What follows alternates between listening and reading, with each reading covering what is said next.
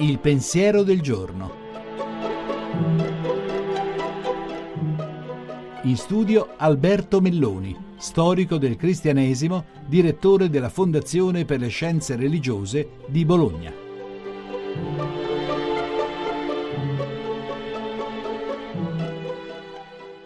Inizia oggi il viaggio in Africa di Papa Francesco.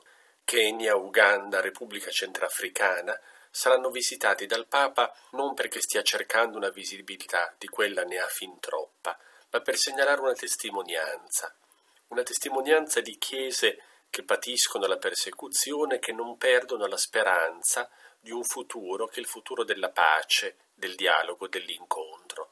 Soprattutto nella Repubblica Centrafricana, il Papa visiterà un paese nel quale i cattolici aiutano i musulmani a ricostruire una moschea distrutta nella guerra fra milizie cristiane e milizie islamiche che si fronteggiano armi in pugno.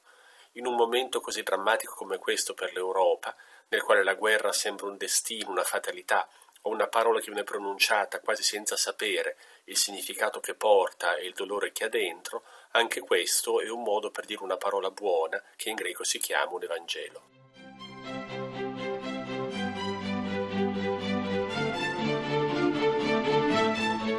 La trasmissione si può riascoltare e scaricare in podcast dal sito pensierodelgiorno.rai.it.